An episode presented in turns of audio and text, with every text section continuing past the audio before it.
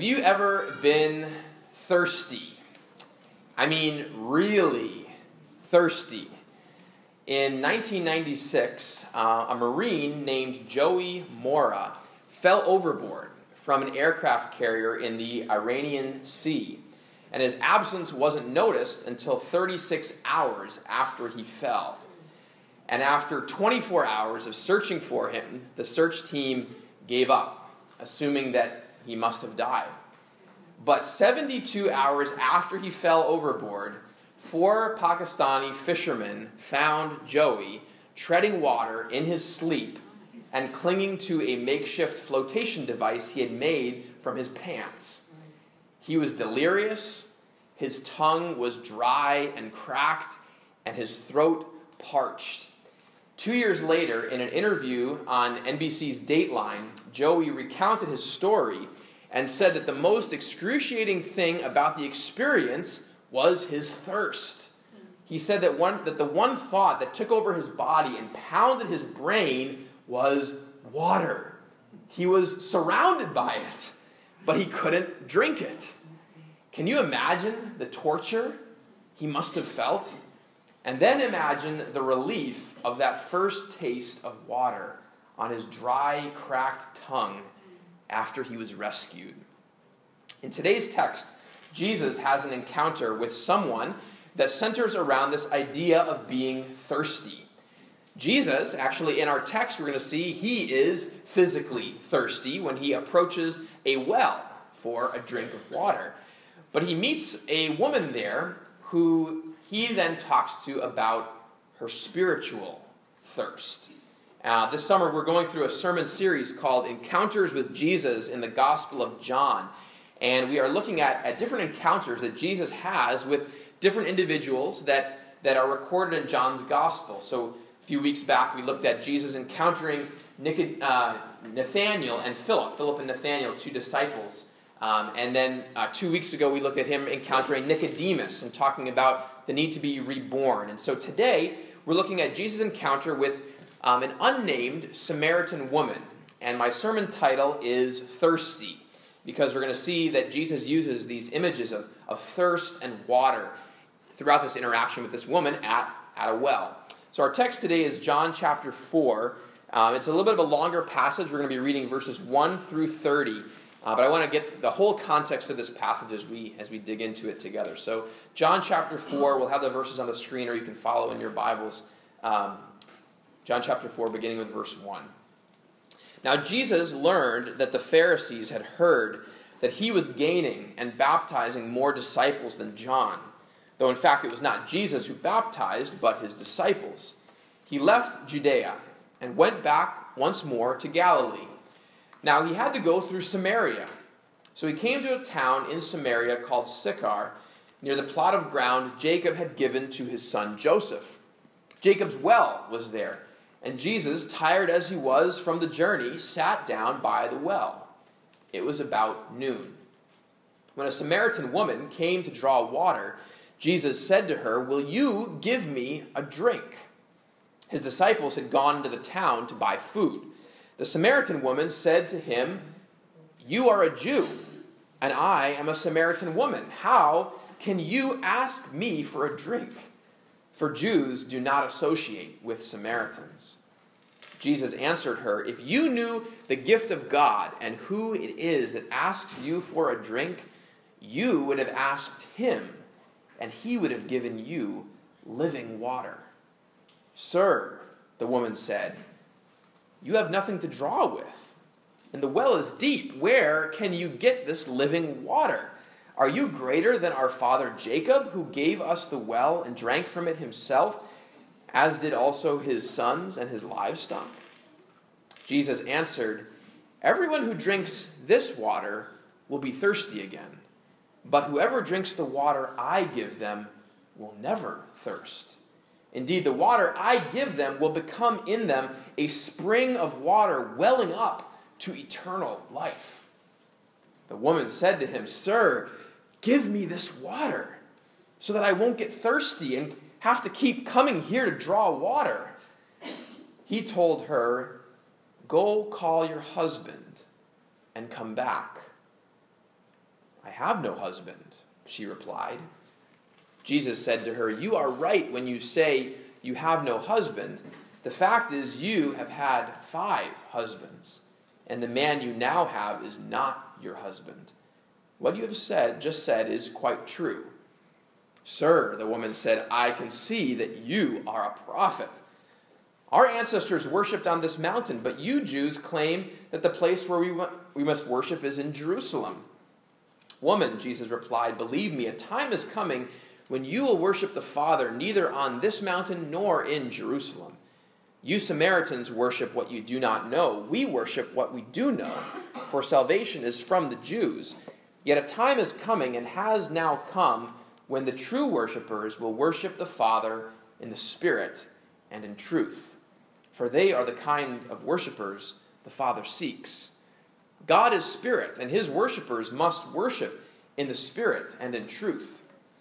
The woman said, I know that Messiah, called Christ, is coming. When he comes, he will explain everything to us. Then Jesus declared, I, the one speaking to you, I am he. Just then his disciples returned and were surprised to find him talking with a woman. But no one asked, What do you want? or Why are you talking with her?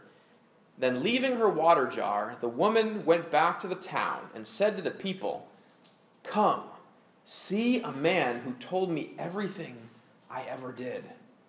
Could this be the Messiah? They came out of the town and made their way toward him. Let's pray. Lord, we thank you for your word. We thank you for uh, the recording in your word of this encounter between Jesus and this woman. And we pray, Lord, as we look into it, Lord, as, as you open this your word to us this morning, that you would encounter us today through your word. That you'd speak to us, Lord, through this, this encounter uh, about our thirst and about your desire to quench that thirst in us, Lord. And so open our ears to hear from you today, God, and, and speak, Holy Spirit. In Jesus' name, amen.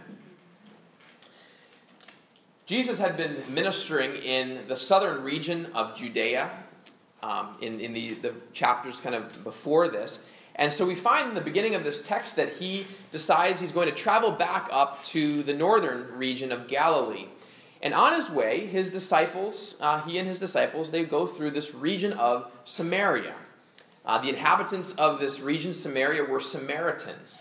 And Samaritans were descendants of Israelites who had intermarried with foreigners. This has happened hundreds of years before. Um, but and so over time, these this, these Samaritans, this group of people, they were kind of seen as as less pure Israelites, and and they were almost viewed by the Jewish people as kind of half breeds, who also had developed some r- different religious beliefs from them. We see that in the text, even when they're talking about where to worship. Jews worshipped in Jerusalem; the Samaritans worshipped on Mount Gerizim. And so when Jesus approached this Samaritan woman and asked her for a drink of water, verse 9 tells us that the Samaritan woman said to him, You are a Jew, and I am a Samaritan woman. How can you ask me for a drink? And we have this, this note here for Jews do not associate with Samaritans. So this was this, this encounter that Jesus has with this, this woman is a very unusual encounter in that culture a Jewish man talking with a Samaritan woman. But that didn't bother Jesus at all. Those norms, those what was what was socially acceptable, Jesus didn't care anything about that because he encounters this woman in this passage because he knows that she is spiritually thirsty and he wants to offer her something to satisfy that thirst. He cares about her.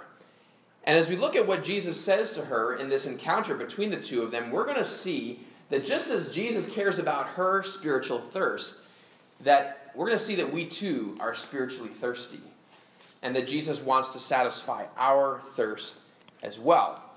So we're going to start by looking at our spiritual thirst. How do we see this woman's spiritual thirst, and how do we see that in our lives too? Well, for the Samaritan woman, the first clue that we get about the fact that she was spiritually thirsty, or where, where that kind of came from in her life, is the fact that she goes to the well alone at noon. For most women in that culture, if you went to the well, you would go as a group of, of, of women together, and you would go in the morning, or you'd go later in the day when the, the sun wasn't hot, right? You'd go when it was cooler. So the fact that this woman goes to this well at noon, when it's the hottest time of the day, and she goes by herself, shows that she was likely avoiding interaction with other women in her town. Now, why was that? Why did this woman go to the well at noon? Why would she, she do that? Well, we get a possible clue for why this might have been the case a little bit later in the conversation with Jesus. In verses 16 through 18, we read, He told her, Go call your husband and come back. I have no husband, she replied. Jesus said to her, You are right when you say you have no husband. The fact is, you have had five husbands, and the man you now have is not your husband. What you have just said is quite true. Jesus, he knows this woman's situation. Just like we saw back in chapter 1 that he knew Nathaniel, he knew that he, he says Nathaniel was a man, an Israelite with no deceit. He kind of knew Nathaniel's heart. Um, and, he, and he saw Nathaniel even before Philip met him. Here in this passage, we see that Jesus, he knows this woman. He knows her. He sees right into her. He knows all about her. But the things that he knows about her are not necessarily things that this woman wanted to be known for, she, that she wanted people to know about. She had had five husbands. Now, we don't know exactly why she had five husbands, but we do know that, that she was now living with another man who she was not married to, and her short response to Jesus, I have no husband, shows that, that she's not really eager to talk about her relationship status, right? She just kind of wants to shove this off to the side. I have no husband. Let's, let's keep talking here, Jesus. And add to this, again, the fact that this woman goes to the well at, at noon, all by herself. It becomes pretty likely that this woman had probably been in a string of relationships and is probably was probably judged by the other women in the town because of this. And so she wants to avoid all contact with, with other women because she knows that they're going to look at her a certain way because she's had this, this string of relationships in her life. So, what does all this, though, have to do with spiritual thirst? What, what does it have to do with, with her spiritual thirst? Well, just like we are physical beings who need water, in order to physically live, we are also spiritual beings. And in order to spiritually live, we need certain things. Ultimately, we need God. And when we have a lack of water, we get physically thirsty.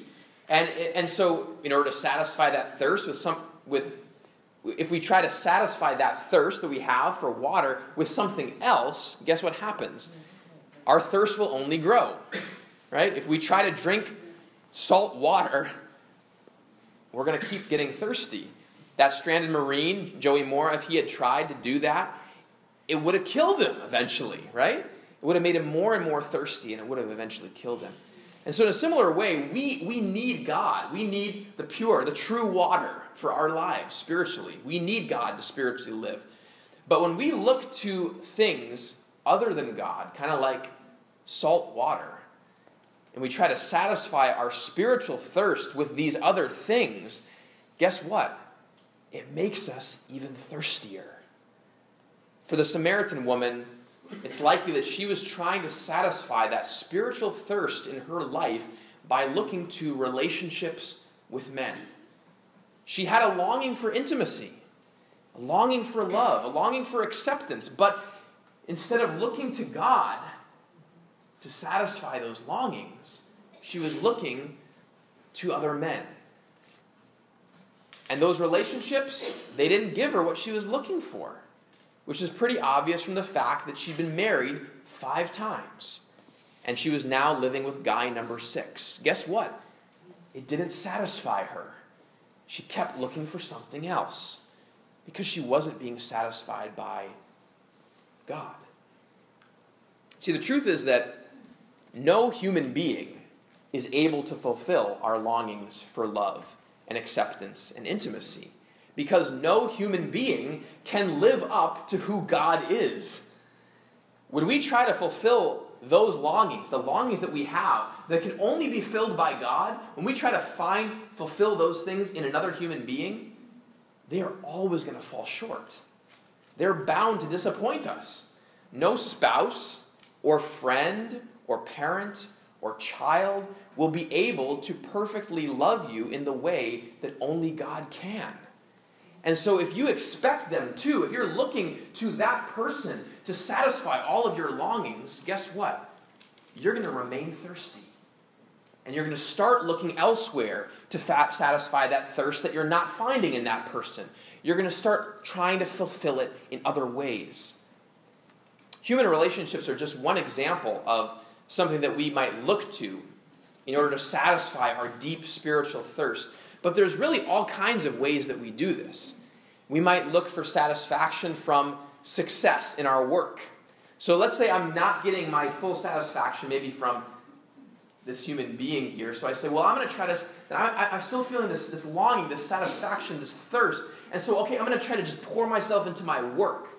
And I'm going to try to satisfy that longing for fulfillment by, by just working so much and trying to achieve success. That's another way that we can try to satisfy that thirst.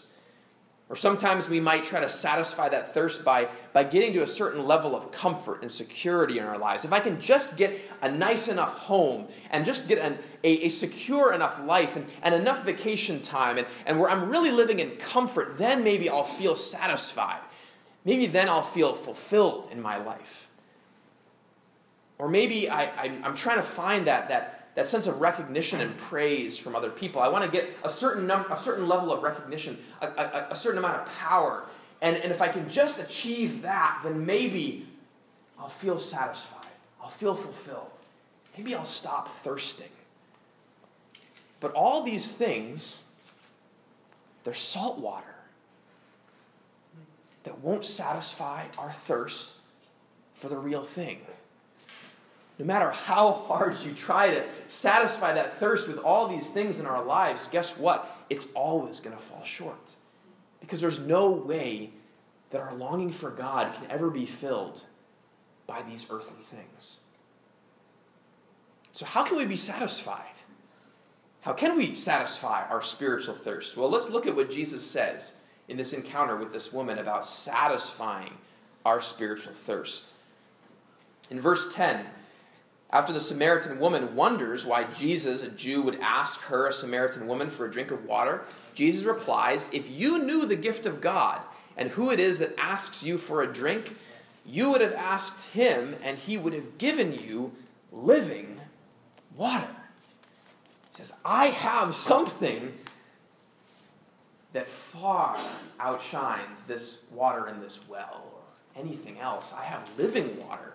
But just like we saw in this encounter with Nicodemus in chapter 3, who was very confused by what Jesus was talking about when he talked about being born again, in a similar way, this woman, she doesn't understand what Jesus means when he says living water. And so she kind of wonders, how are you going to get this living water? You don't have a bucket. You know, where are you going to dig for this living water, Jesus? And, and so Jesus explains in verse 13 and 14 everyone who drinks this water will be thirsty again. But whoever drinks the water I give them will never thirst. Indeed, the water I give them will become in them a spring of water welling up to eternal life. So, Jesus here, he's, he's not talking about physical water, he's talking about a spiritual kind of water that satisfies our spiritual thirst. And he, and, he, and he describes this water, this, this stuff that we need, the thing that will actually fulfill us, that will actually satisfy that deep spiritual longings that we have. He describes it as a, a spring of water welling up to eternal life. That the water that we will have, this whatever it is that he's talking about, that is something that it's not just we drink it once, but it's a spring of water within us that keeps flowing. It keeps gushing and it wells up to eternal life. What is this living water that Jesus is talking about? What will satisfy our spiritual thirst? Well, later in John's gospel, we get a clearer idea of this when Jesus again talks about living water in John chapter 7. In John 7, verses 37 to 39, we read Jesus stood and said in a loud voice, Let anyone who is thirsty come to me and drink. Whoever believes in me, as Scripture has said, rivers of living water will flow from within them. By this, he meant the Spirit, whom those who believed in him were later to receive. John, the author of this gospel, he makes this note that when Jesus is talking here about living water, he's talking about the Holy Spirit, the third person of the triune God. In other words, God Himself will dwell within those who come to Jesus and who believe in Him. That's what Jesus says here, right? Come to me. Whoever believes in me, this will, be, this will happen to you. You'll get this well of life in you. The Holy Spirit, God Himself, is the one who satisfies our spiritual thirst. So, how do we receive this living water? How do we receive the Holy Spirit who will become a spring of life, welling up to eternal life within us?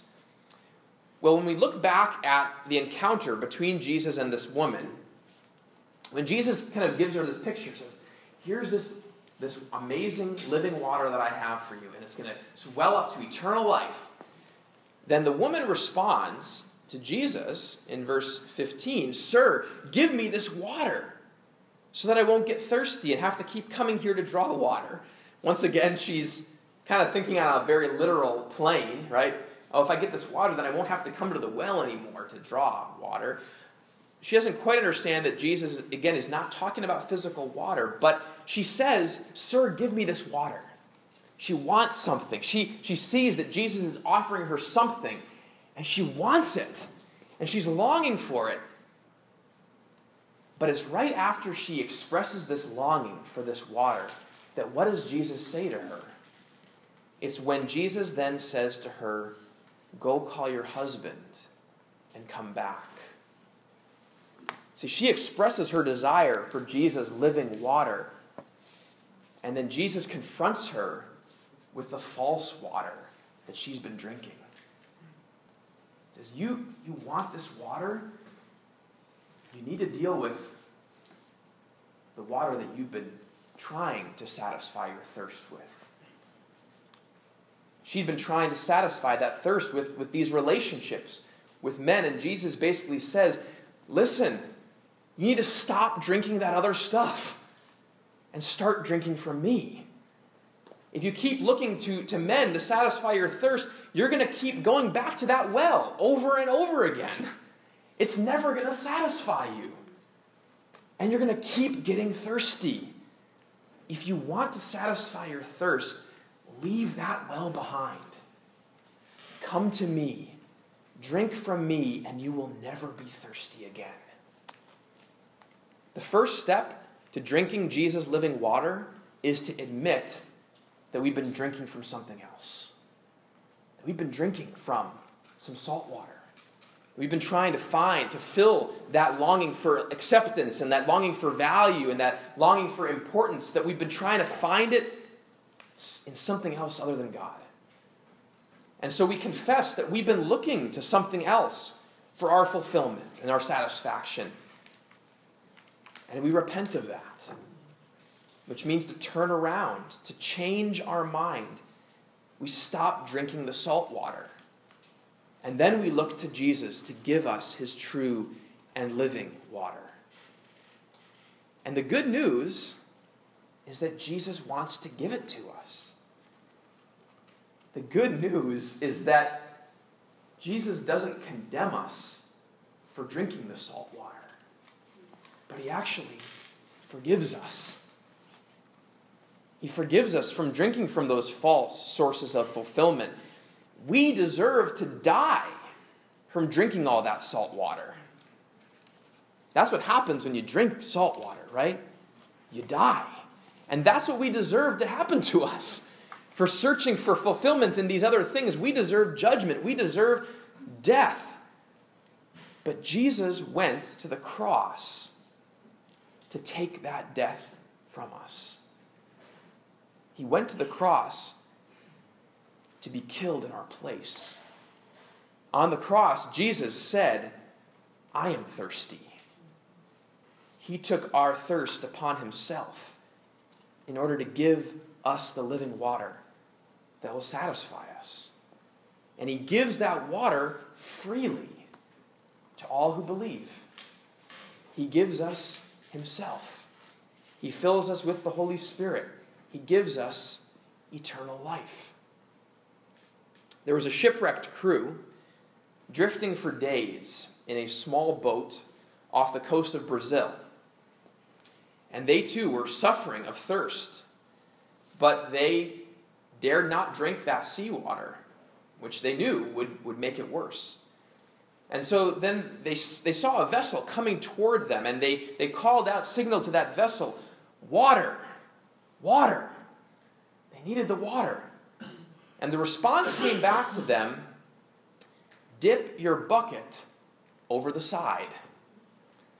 They thought they were being mocked, but they decided to, to try it. They dipped their buckets and they realized that the water they were in was fresh. They had drifted into the flow of the Amazon River, which pushes fresh water about 60 miles out into the Atlantic Ocean. You see, there was actually fresh water all around them. All they needed to do was dip their buckets into it.